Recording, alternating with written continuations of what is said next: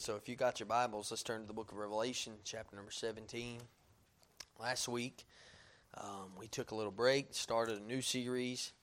Um, I almost preached the second part of that series on Sunday, but the Lord just kept wanting me to go to the cross. And I mean, I was going to the cross, just not the way He was wanting me to go to the cross. And so um, that's all right. We'll get back to that eventually. But as I begin tonight, I'd like to read you a quote by um, old missionary I heard today. I really bless you, I believe. Uh, has nothing to do with what we're going to preach tonight, but certainly does, I guess. Uh, old preacher by the name of C.T. Studd. C.T. Studd was an old missionary, and um, he said this. He said, "Let us not glide through the world and slip quietly into heaven without having blown the trumpet loud and long for our Redeemer Jesus Christ." Let us see to it that the devil will hold a thanksgiving service in hell when he gets news of our departure from the field of battle. Thank the Lord for that. And I, I guarantee you that he made that impact. He made a very serious impact, and uh, I got to hear a lot of things today about that. And I've read a lot of books, but you know you can't always account books. You can't. I, I can. I can't always remember them in my mind, but that should be our goal, don't you think? Amen. It should be our goal um, to make that big of an impact and that big of a difference in a world of perversion and wickedness. And uh, I believe tonight this should be our 37th message in the book of Revelation. Aren't you glad for that? Amen. Lord's helped us, and I believe we got some more in us. And uh, I know we got another one in this chapter because um, we're going to do a part one and part two in this. Um, because if we don't, then you would hate me. I promise you, you'd hate me. Uh, you'd hate me if I preached this whole 18, 18 verses um, in one chapter. I mean, one time, you'd, you'd probably hate it. but um, so I'm not going to do that to you. I, I, might preach short tonight, but I'm going to get through the first six verses, and then we're going to try to cover the, the last 12 on the on the next go around. Um, let's ask the Lord to help us, and, and then we'll read our scripture tonight. Everybody all right? Amen. Amen. I'm thankful um, for the Lord and how He's helped us. And so let's pray. Dear God in heaven, we love you. We praise you. We thank you for all that you do. We ask you, dear God, in the name of Jesus, um, that you would silence our hearts, silence our minds tonight, silence our mouths, Lord, to hear the preaching of the word. Lord, that we would be obedient to you. I pray, God, that in every way we would. And Lord, that you would give us liberty where it's needed. God, we need it now. And we need it now more than ever pray, God, that you would send the Spirit of God. You said, where the Spirit of God is, there is liberty. Lord, I do believe that tonight. And Lord, I know that you can help us, Lord, in your time. We love you and praise you in Jesus' name. Amen and amen. Let's read our scripture tonight. Revelation chapter number 17, verse 1. The Bible says, And there came one of these seven angels, which had the seven vials, and talked with me saying unto me, Come hither, I will show unto thee the judgments of the great whore that sitteth upon many waters, with whom the kings of the earth hath committed fornication, and in inhabitants of the earth have made been made drunk with the wine of her fornication. So he carried me away into the spirit in the, in the spirit in the wilderness, and I saw a woman sit upon a scarlet colored beast, full of names of blasphemy, having seven heads and ten horns. The woman was arrayed in purple and scarlet color and decked with gold and precious stones and pearls, having a golden cup in her hand full of abominations and filthiness of her fornication. And upon her forehead was a name written Mystery, Babylon the Great, the mother of harlots and abominations of the earth. And I saw the woman drunken with the blood of the saints and with the blood of the martyrs of Jesus. And when I saw her, I wondered with great admiration. Lord, bless the reading of your word in Jesus' name. Amen.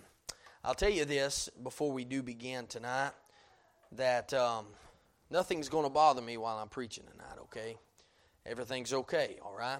We're going to preach the Word of God straight and true, okay? So if you won't let it bother you, I won't let it bother me, okay? Um, and so I just want you to know tonight that when we get into this book, we're seeing something very clearly happen that is very, very prominent to the latter days of tribulation, but not only the latter days of tribulation, but it's already begun. It's something that's working uh, very seriously, and we were able to look um, the week before last, and we were able to see um, at the end of it all, we were able to see very clearly a prominent view of what is going to take place in the latter times of the tribulation we looked at the end part of chapter number 16, and we got to see there as Jesus judged the earth of all of its sin and, uh, and wickedness and all the things which take place within it. And um, then we were able to see Christ judge that sin. We were able to see him judge that wickedness in the battle of Armageddon, right? And so that's what it was. And and uh, we were able to see how he judged those which came after Israel in that time and all of those things which took place there. And then as we preached that two part there, chapter 16, and we preached on the two parts of the intensified wrath of God. It was the impending wrath of God in chapter number 15 at the begin at the ending, and then it was the intensified wrath of God throughout chapter number 16. And we looked and saw that the last vial judged Babylon directly. The Bible says, and the great city was divided into three parts, and the city of the nations fell. And great Babylon came in remembrance before God to give unto her the cup of the wine of the fierceness of his wrath. And every island fled away. And so, in that time, God is going to judge the great Babylon in that time. And we understand that. And as we look into this, we must keep in mind that this is not in order. So, as we've been coming throughout the, the whole book of the Revelation, we've seen many times in many different chapters where there have been uh, uh, parenthetis, uh, I'm trying to think of that word, uh, a parenthetical um, uh, times, a pause, if you will, where God will deal directly with something and then he'll come to the end of it at Armageddon and then he'll go back and tell us of that time. So, for instance, he gives us the time where at the end of chapter number 9, he deals directly with Israel from chapter 10 to chapter number 12, and then at the end of chapter number 13 is at Armageddon again. And so uh, he gives us those times. So he takes us all the way to the end, and then he said, Let's rewind just a little bit. I want to show you more in depth of what took place. And then we see that exact same thing here. So this is something we've just ended in chapter 16 at the end of Armageddon, right? So everything's over at that point of time. But then Christ um, gives us something that's going to take place prior to that. And he says, let's rewind a little bit and look back at what's taken place. And so in these two next chapters, he de- deals directly with Babylon. And not just Babylon as a place, but Babylon as a movement. Uh, and uh, so I would like to look into that in just the next few weeks. But this uh, is one of those parenthetical passages. And we must also keep in mind that just like the book of the whole rest of the book of Revelation, this chapter is too filled with a lot of symbolism. It's filled with a lot of symbolism. For instance, remember the woman of chapter 12? Remember that woman there? That was Israel. It was Israel in chapter 12. It was a, it was a symbolic uh, view of something, and God wanted to use a woman to describe her, travailing with child. And then we see here a woman as well, which is described to be a mystery. Uh, Babylon the Great, and the mother of harlots in verse 5, and the mother of harlots and abominations of the earth. She's described in verse 2 as the great whore that sitteth upon many waters. So, is there literally a woman with that name? Or a woman that, is there a woman so large that she sits upon the many waters and the kings of the earth have committed fornication with her. No, no. She is said to be a whore, right? And she is said to be a whore, and we see that. So, what is this talking about? It's a biblical reference, and we understand that. And so, who is this speaking of? And I'd like to go back and use what we know in a hermeneutics style of looking at Scripture, which is the only right way to divide Scripture uh, appropriately and uh, to rightly divide it as the Scripture is told um, we are to use the first mention principle. So if we use the first mention principle, we're going to go back to the first mention of the word, which is in Scripture, and we're going to figure out what it meant then, and that's what it means now. It's simple as that. And so there's very few times when that's not the case. And I want you to know that the word whore in the Bible is used 15 times in your King James Bible. The word whoring is used 18 times in the Bible. The word whores is used two times. And that's not a, listen, it's a bad word. It's a derogatory word when it comes to the scripture too. And so understand me that I'm not saying something uh, that we ought to teach our children not to say because it is a scriptural word. Uh, it's the same word as ass. We teach our children not to say that word, but it means donkey uh, if you use it in the right term. And so when we look at this, when we're using it in the right term, it means what it says and says what it means. There's no other way to look at it. And so then the word whoredom is used 22 times in the King James Bible. And so the first mention of this is in the book of Genesis in chapter number 38 and verse number 24. We know that passage. We preach through that passage, and we preach through that passage uh, as a fall of Judah, right? Remember when Judah, it's, it's, it's one of them also a parenthetical passages, which seems like it's a pause in the movement of the life of Joseph, but then it pauses and said, well, here's Judah. I preached it as a, as a point to show righteousness and unrighteousness. As Christ gave us that view, as that this is the righteous brother Joseph and this is the unrighteous brother Judah. And God gave us that view, I believe in that. But this is what it says And it came to pass after three months after that it was told Judah, saying, Thy daughter in law I hath played the harlot, and also, behold, she is with child by whoredom. And Judah said, Bring her forth and let her be burnt. Remember that reaction by Judah, boy, and when he was the one that was in the wrong. Uh, but we understand the fact there, and we understand that after uh, to consume all this together, and I'm going to take a long time in the intro because I'm not going to take a long time in the message. I don't believe I'll take a long time in the first point. The next two points ain't going to take long. And so when it comes to that, and we're looking at those things, we we see that, and we know the context of the scripture there is Judah has, uh, you know, there's been two boys dead, right? There's two dead already. And Judah said, I ain't giving you my other boy. There's Shelah. He's the only one left, right? He's the only one left. I mean, um, there's already been two that's died because they were disobedient to the Lord. They didn't keep the line of Judah going forward. And so Judah is out on the street one day and he's going to a place he ought not be in the first place with a friend he ought not be around. And he goes there, and when he gets there, he sees this woman It's got a veil over her face, and she's dressed like a harlot, and he decides that he's going to lay with her, and he impregnates her, and then twins come forth from her, and from those twins, God in His mercy still sends the line through. Amen for that. And so, but but but she's used as the word. She she's committed whoredom. She's committed whoredom. Now you tell me, was Judah her husband? No. Judah was not her husband. He was not her husband.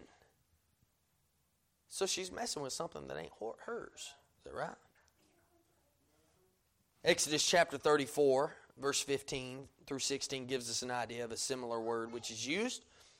Verse 15, lest thou make a covenant with the inhabitants of the land, and they go a whoring after their gods do sacrifice unto their gods, and one call thee, and thou eat of his sacrifice. Thou take of thy daughters and thy sons, and their daughters go a whoring after their gods, and make thy sons go a whoring after their gods. So, were they worshiping their God? No. The God that they were worshiping wasn't theirs. Leviticus chapter uh, 17, verse 7 And they shall no more offer their sacrifices unto devils after whom they go a whoring. This shall be a statute forever unto them throughout generations.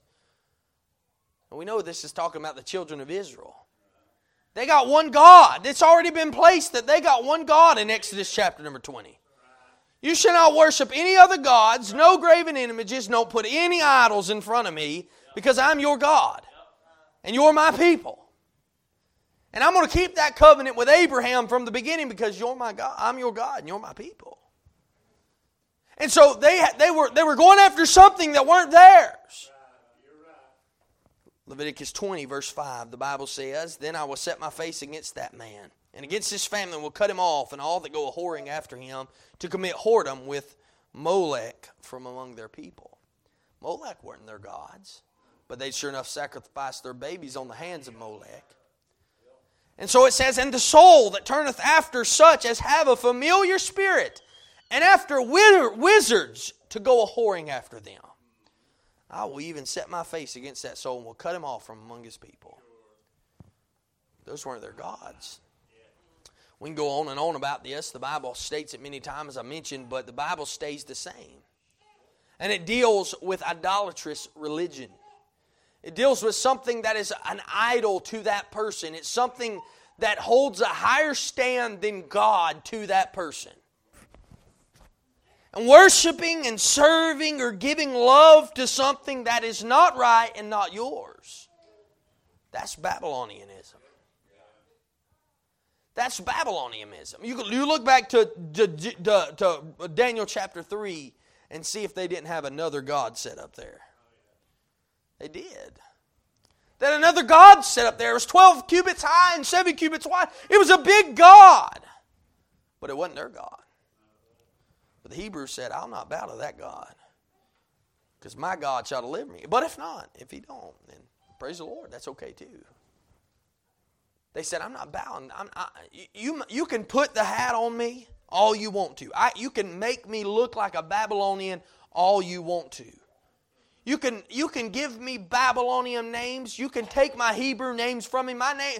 Uh, anybody know the first, the actual three names of, of Shadrach, Meshach, and Abednego? Azariah, Mishael, and Azariah. Uh, uh, let's see, I done said it wrong too. What? Hananiah, Mishael, and Azariah. That's who they were, Hananiah, Mishael, and Azariah. They said, "That's my Hebrew names. You can give me a, you can give me, you can give me a Babylonian name all you want to. You can put Babylonian hose on me. You can put a Babylonian coat on me. You can even put me in a Babylonian fire. But I will not bow to that Babylonian god, because I'm not a Babylonian." And I'm not bowing to that God. And so, so, so we know the most familiar account according to Scripture is that of Hosea and Gomer. Hosea being a picture of Christ and his wonderful grace and mercy to all of us. And then Gomer, of course, not necessarily, that, it, that isn't a picture to us directly. But Gomer is a picture of Israel. And Gomer is a picture of Israel as she went a whoring away from her husbandman. He bought her back, though. Amen. But we, when we see this picture in Revelation chapter 17 and verse number 1, it tells us she's a great whore who sitteth upon many waters. The waters being according to Revelation chapter 17 and verse number 15, those waters are people, and those waters are tongues, and those waters are multitudes and nations. And that's what they are. And so, if Babylonianism is what? It's a religion. It's a religious system. It's a system that is against the God of nature. It's a system that started in Bible in Genesis chapter 11. When they were doing what? Building something to God, trying to make themselves gods.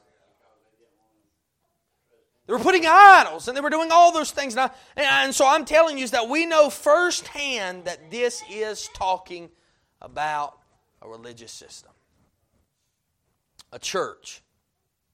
It's talking about a church. It's talking about a people that will gather under one leader. So God judges this religious system straight to the core.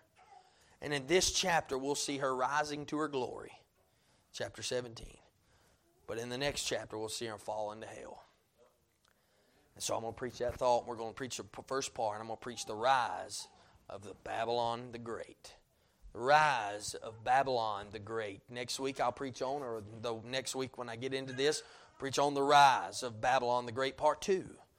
And then we'll preach the fall of Babylon the Great. Lord willing, that's how we hope to do it.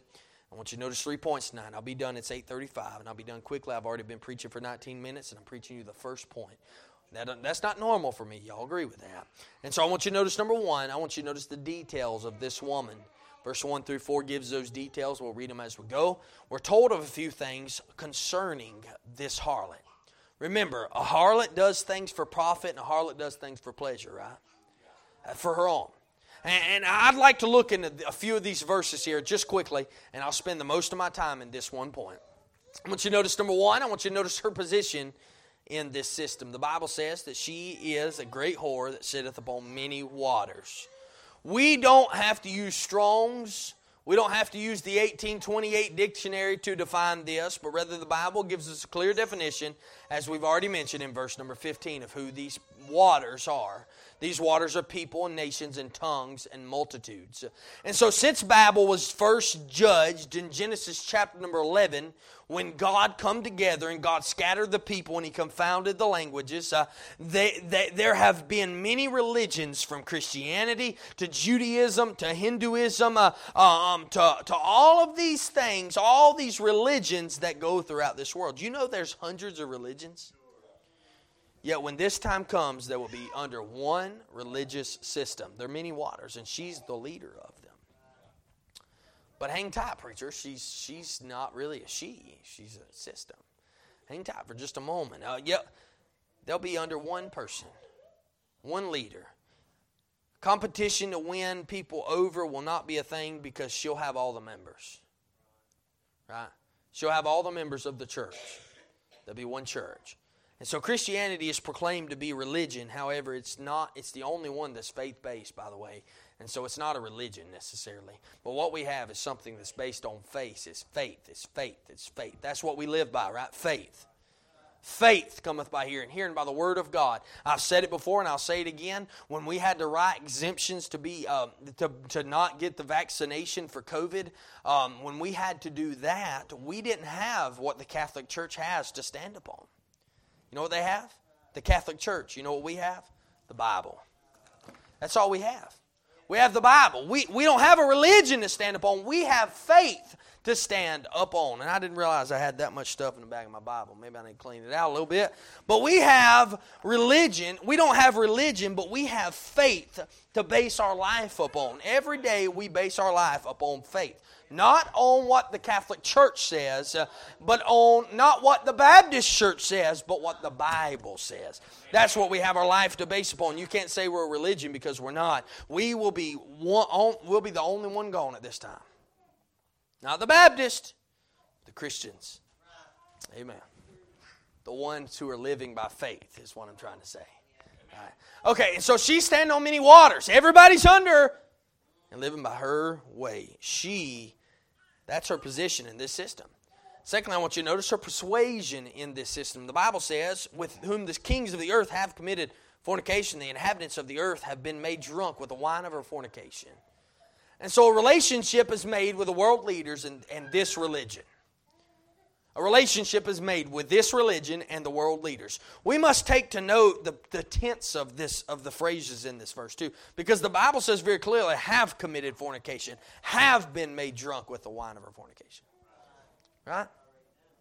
So, so this isn't something that springs up in the time of the seven year tribulation period. Uh, however, I believe it is already at work.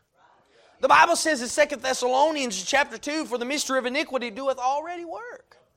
It doeth already work. I'm not saying he's not here, but I believe that there's been an antichrist in every scene because the Bible. Now listen, here's the facts, friend. I'll tell you this much: Satan is not omniscient, he's not omnipresent, and he's not omnipotent. He does not know anything until he finds them out. He's not omni. He's not omniscient. He can't be everywhere at one time. He's not omnipresent.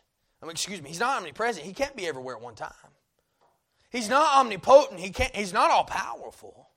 All I'm telling you something, friend, is that he's working one way or the other in, in this life. And this is something that is working now.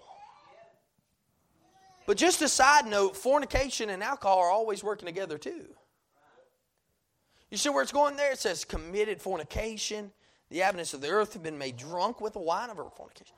It's working together. This, this is not of God. It's not of God. Look at Hosea's life. I mean, you can look at Hosea's life. We could go all the way back to the book of Hosea and find very clearly there that it works just perfectly for a whore.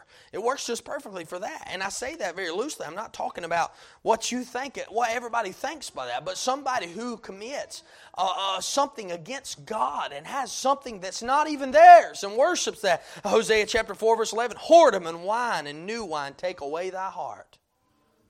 It's pretty easy to understand that, and it works together. Go back to Genesis 19 and see if it don't work together. Right? When go back, go back there and look at uh, Sodom and Gomorrah and Lot and his two daughters, and see if it don't work together because they got their daddy drunk and then committed fornication with him, and then just to keep the seed going. I'm telling you something, friend. It's not of God. It's, it's against everything that have to do with the Lord. And the religious system will certainly be persuasive in a way. Uh, and many leaders today proclaim uh, Christianity, but only for the sake of the people. Every single, every single president of the United States uh, have proclaimed Christianity from Barack Obama all the way up, but they ain't none of them lived Christianity. They proclaim Christianity from a Catholic pul- pulpit, right? I'm just telling you God's honest truth. And that's not a Christian. That's not a Christian. I prayed to the Lord above that Trump got saved, but he's going to have to show me something else before I believe it. I mean, I, I listen. I, I'm just telling you God's honest truth. Amen. I mean, we can, we can, we can, we can, we can proclaim Christianity all day long and say, I'm born again Christian, but then when the next 10 words come out of your mouth are cuss words, you're not a Christian. Amen. You sure they ain't showing you're Christian. I understand we make mistakes, and, and some do much worse than I do, and you do. And I do probably more than you do in some areas. But I'm just telling you God's honest truth. All the way from Kennedy to now have proclaimed to be Christians, but I haven't seen much Christian work been done. I, am just telling you the God's honest truth is that in this day they will proclaim, uh, uh, I'm going to use this word loosely, Christianity. All the Christians will be gone, but they're going to proclaim that to get their self agenda lifted up. They'll be persuasive. And don't, is that not how they won our hearts over now? By being persuasive. The first thing, one of the first things that Barack Obama said when he was in office is, I'm a born again Christian. Yet we find out two years later he's a Muslim. Am I right or am I right? And I'm just telling you, God's honest truth is that they can proclaim it all day long to get the agenda and pull the people in, but until they show it. We can claim the name all day, but remain the same in life. And that's what they're going to do in this day. You see what it's saying here? It says, With whom the kings of the earth have committed fornication, and have the inhabitants of the earth have been made drunk with the wine of her fornication. They have been so persuasive to get them in somehow or another. I can't tell you exactly how it's working, but they're doing it. The kings of the earth are going to this religion. Kings of the earth. Amen. I'm not preaching politics. Politics is for next time. Chapter 18, you tell me that doesn't deal with politics. Amen. The reason we don't, the reason Christians aren't in politics nowadays is because uh, pulpits aren't in politi- politics. Amen. Her persuasion in this system. I want you to notice, thirdly, her partner in this system. The Bible says, So he carried me away into the spirit in the wilderness, and I saw a woman sit upon a scarlet colored beast, full of names of blasphemy, having seven heads and ten horns. John has heard of her thus far. He's heard of her, but he hasn't seen her. I hath not seen what's going on yet. Up to this point, she, John does not know who this woman is. And even here, he doesn't. Because he doesn't describe the woman, he describes the beast under the woman. And so, so, so, so, verse 3 gives us no other details but insight of what's going on here. However, when John looks and he sees she isn't in uh, some royal, luxurious place, but she's in the wilderness. Now, this word deals with desolation. It deals with a solitary place. Uh, and remember, she's, she's rising to her fame now. She, she, she's, she's just sticking her toes in the water. She's not become manifest yet. Right? And so there's that look on it. That, that's, that's a look I just, I just wrote down. I think, I think might be right here, honestly. I didn't read nobody said that. But then it, I, there is the other view of it that this is considering from a spiritual side of view. When John looks at her, she's in a wilderness. When John looks at her, she is in a wilderness, a desolate place, a dry place, a solitary place when John looks at it from a spiritual point of view. And, I, and that, that's, that's, that's a very good look, too, because she's abhorrent. She's wicked. She's filthy. She's absolutely nothing. But when he looks, he first sees the details of the beast, he doesn't see the woman. Look with me. It's a scarlet colored beast, right? So it says, and the woman, uh, excuse me. So he carried me away in the wilderness. I saw a woman set up on a scarlet covered colored beast. I, I can't tell you what that is exactly, but maybe it's a mockery. Maybe it's a mockery of Christ. I can't, I can't, I can't say that for surety, but maybe it is. Maybe, maybe it's that. Okay. Names of blasphemy and deals with the names of blasphemy. Blasphemy is anything. That, blasphemy is only things which go against God. Blasphemy cannot be anything else. It's only things that go against God in context. So, so things against God is striving to take the glory from God. It's all of those things. That's what this beast is doing. And then it says it had seven heads and ten horns. Now that's a big deal. We need to pause for a second. That's a big deal. Now, now that we've we, we've heard that before, right? We've heard that. We we read that back in twelve. We read that back in 12 when, when, the, beast is described there in 12 verse 3. And there appeared another wonder in heaven, and behold, a great red dragon having seven heads, ten horns, and seven crowns upon his heads. Chapter 13, verse 1. And I stood upon the sand of the sea and saw a beast rise up out of the sea, having seven heads, ten horns, and upon his horns ten crowns and upon his heads the name of blasphemy. We must understand that anytime horns or anytime horns or heads or, or crowns or any of those things is ever mentioned, it's dealing with power, it's dealing with prominence, prestige, it's dealing with a higher anarchy, it's dealing with that sort of stuff. And so we have to look at this and see this. And so in chapter 12, according to context, we find that he's in rebellion against God. So we have to look at that, right? He's a rebellion against who come out with him? Who come out with him when he when he left from heaven? Angelic beings, powers. There's 24 of them represented. So, so, so I believe there's a there's there's that, and he's been cast to the earth. I personally believe the numbers there are, are describe ranks of angelic powers and um, that that are coming to the earth with him. Revelation chapter 13. He is now on the earth. He's rising up out of the water, and he's making headway in in the earth. And now he's pulling human leaders because now the crowns are on his horns. See the difference there? I never pointed that out because I never understood it, but I've really had to study for about 15 weeks on chapter 17. And so, so there's difference, and I'm, so I'm convinced about that. And I believe the Bible gives us that insight. So, so the horns are, uh, the, the crowns are now on the horns. And so there's a difference in that. And now he's using the humans as his leaders in this life. Okay? And so keep in mind, this is all happening within a seven, seven year period of time. And so, so on the earth, he has human leaders that work alongside. And then we come to Revelation chapter 17, where there's no crowns mentioned. I believe personally that deals with more of a political system is not mentioned either.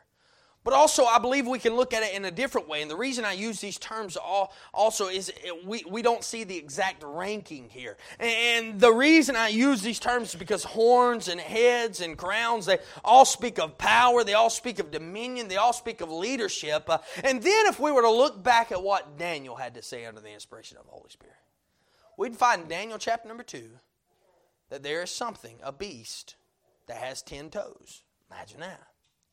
He has 10 toes. And those 10 toes there are the same representative. Read it, Daniel chapter 2. It's a long chapter. Those same toes in Daniel chapter 2 represent the 10 crowns in chapter 12 and 13. But then, as we see those ten toes and the ten crowns in chapter 12 and verse 13, and then, I mean, chapter 12 and verse, I mean, chapter 13 uh, are the same as the ten toes there. And then we see the ten horns. They're the same as well. They represent the ten toes. Where's this going? I don't know exactly, but I'll tell you what I know and what I believe is they represent ten kingdoms which are going to come out of the revised Roman Empire. There have been four Gentiles empires that have, have raised up. I cannot remember them all. There have been the, the I'm trying to remember the Medes, the Persians, the Babylonians. The, the, the Babylonians was the first one. The Medes and the Persians. then there was one other, then there's the Roman Empire, and then there is the revised. What is it? Uh, no, that's that's kings. That's kings.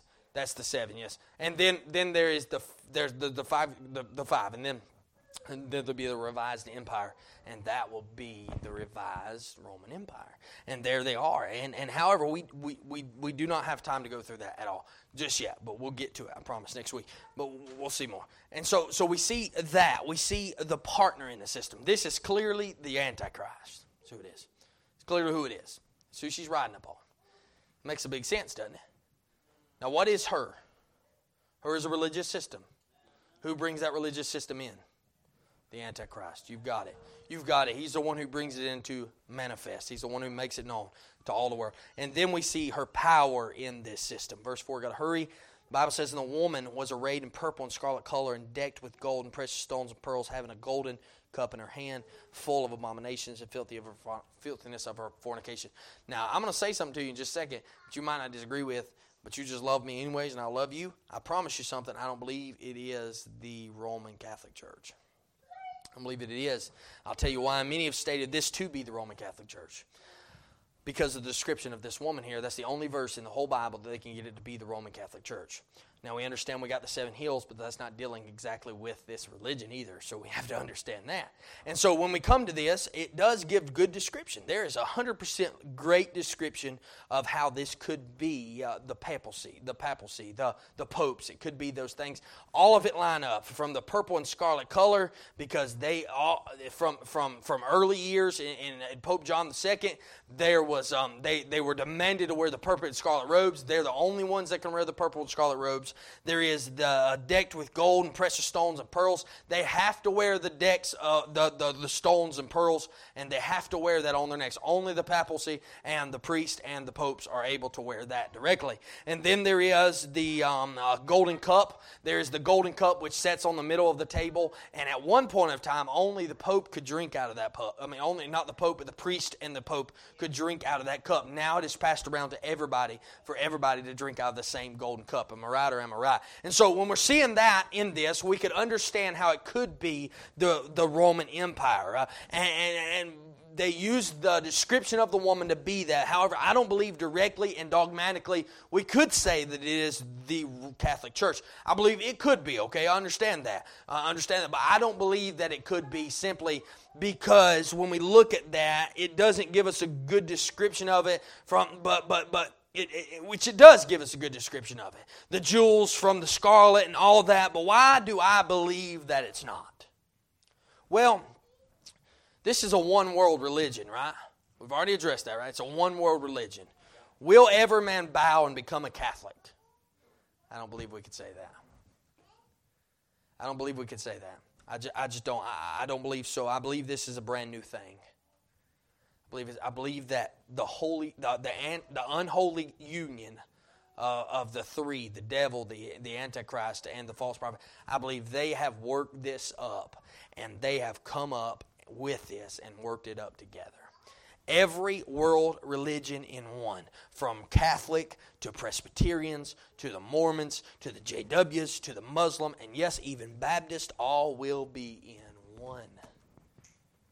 One world religion one world religion, one world church, one world, all of those things. And I tell you, beloved, we must guard ourselves today because it's already working. It's already working. Be careful, be careful. The details of this woman, the defilement of this woman. Verse 4 and 5, I'm done almost. Okay, I promise. Uh, this is number two, and we're done. After number three, we'll be done quickly, I promise. The Bible says, and her hand full of abominations and filthiness of her fornication. And upon her forehead was a name written Mystery Babylon the Great, the mother of harlots and um, abominations of the earth. So this religion's wicked. This religion is perverse. It's against all things that are pertaining to God, right? Well, you're dealing with the defilement of this woman. Today, in the world we live in, let's be honest, it's pretty easy to identify a false church. Wouldn't you agree? If we're right with the Bible, it's pretty easy to identify a false church. The Lord has laid things out perfectly in His Word of what a church is and how a church ought to be. And so when this time comes, it's described as a mystery, however, because mystery, Babylon the Great. And so but her abominations or fornications describe her to us perfectly. how she works perfectly. Her her abominations and her filthiness and her all those things, fornication, she's defiled. She's defiled. I mean, she she loves who she is and what she does. I, mean, she's been marked with a name, and harlot, harlots mark themselves uh, and to reveal the desire to, to do to those uh, who, who, who, who are looking, right? That's what harlots do. They, they, they go out and they, they open themselves up to show that they're willing and they're open, if you will. For I'm just trying not to be ugly. But she is the mother of all harlots.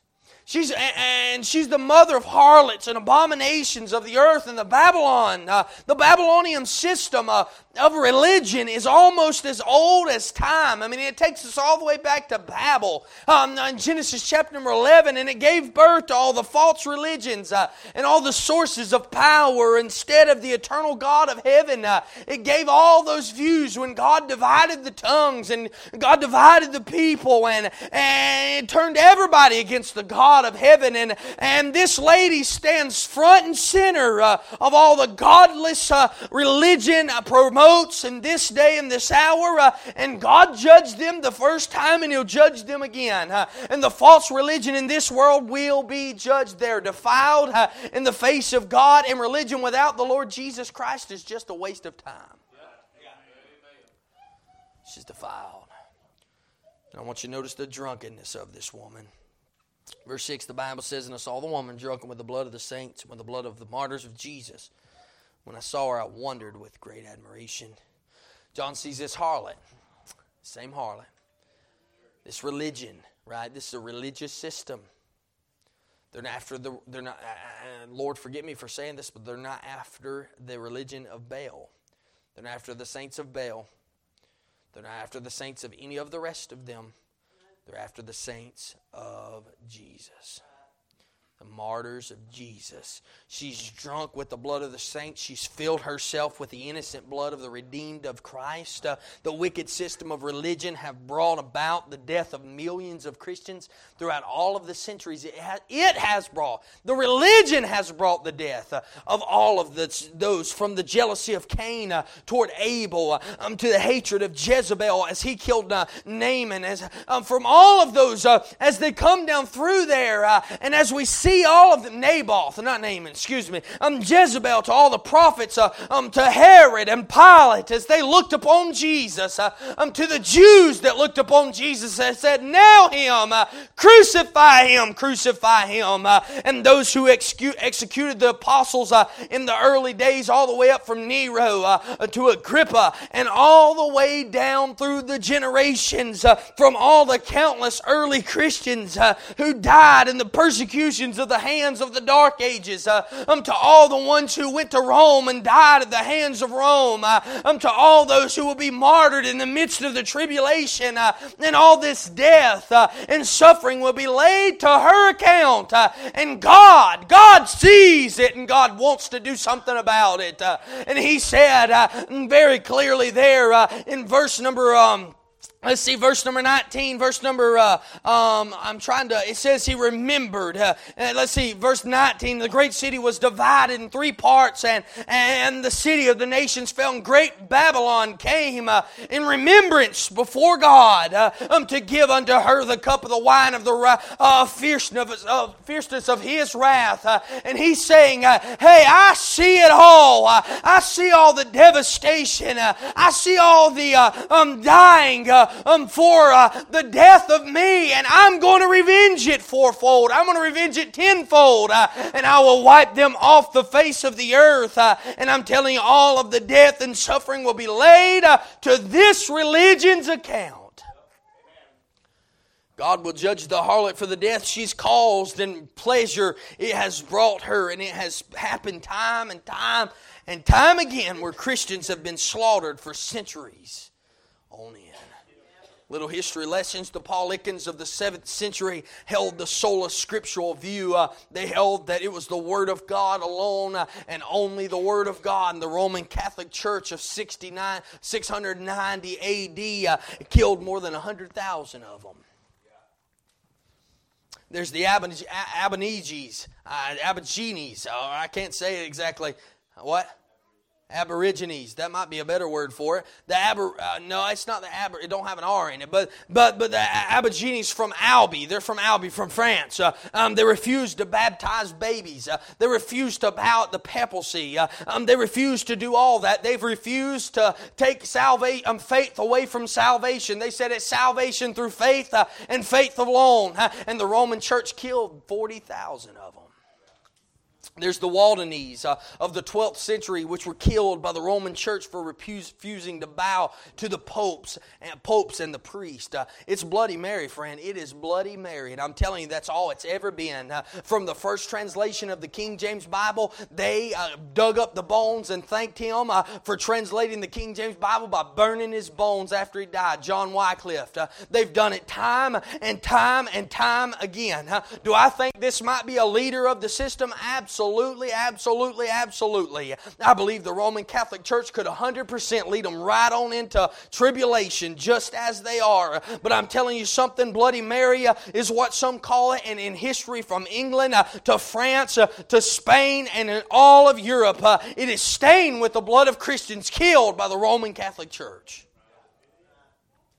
It's stained, friend, and I'm telling you, this one world religion will be the last one. Millions uh, uh, will die as the harlot takes this drunken binge uh, upon herself. Uh, and as John looked, he said he wondered. He wondered uh, with great admiration. He wondered with great admiration. tell you the God's honest truth, friend. I've been there. I've seen Scotland. I've seen the bloody streets of Scotland as I went to the, uh, uh, uh, the place of Patrick Henry, as he, uh, Patrick Hamilton, as he died at the stake of the Catholic Church. From John Knox dying at the stake of the Catholic Church in St. Andrews, Scotland. I've been there. I've seen the place in the ground. And all I'm telling you is the God's honest truth. One day, God will say, That's enough. I've had enough with it, and I'm fed up with it. And He'll come, and that will be the last one that that religion ever kills. And they'll be held accountable for it. And they will go to hell. And they'll go and burn in the lake of fire for the rest of their life, for the rest of time, with blood of Christians on their breath. I'm telling you, the Bible says, Yea, all that live godly shall suffer persecution. The Bible says that. Friend, I'm telling you, it's going to get worse. Gonna, this church is building. And listen, I never said it's the Roman Catholic Church. I don't believe that it is. But I believe that it has had a lot to do with it all the way up through the years. And as I studied this passage, I was reminded of the deception of many which are in those churches, which are in all the wicked churches today. There are a lot of folks who have been deceived by religion. They're trusting in a system of religion rather than a redeeming Savior. And God despises a form of religion that denies his power and his sacrifices. Millions, millions will one day find that religion wasn't all they needed to get to heaven.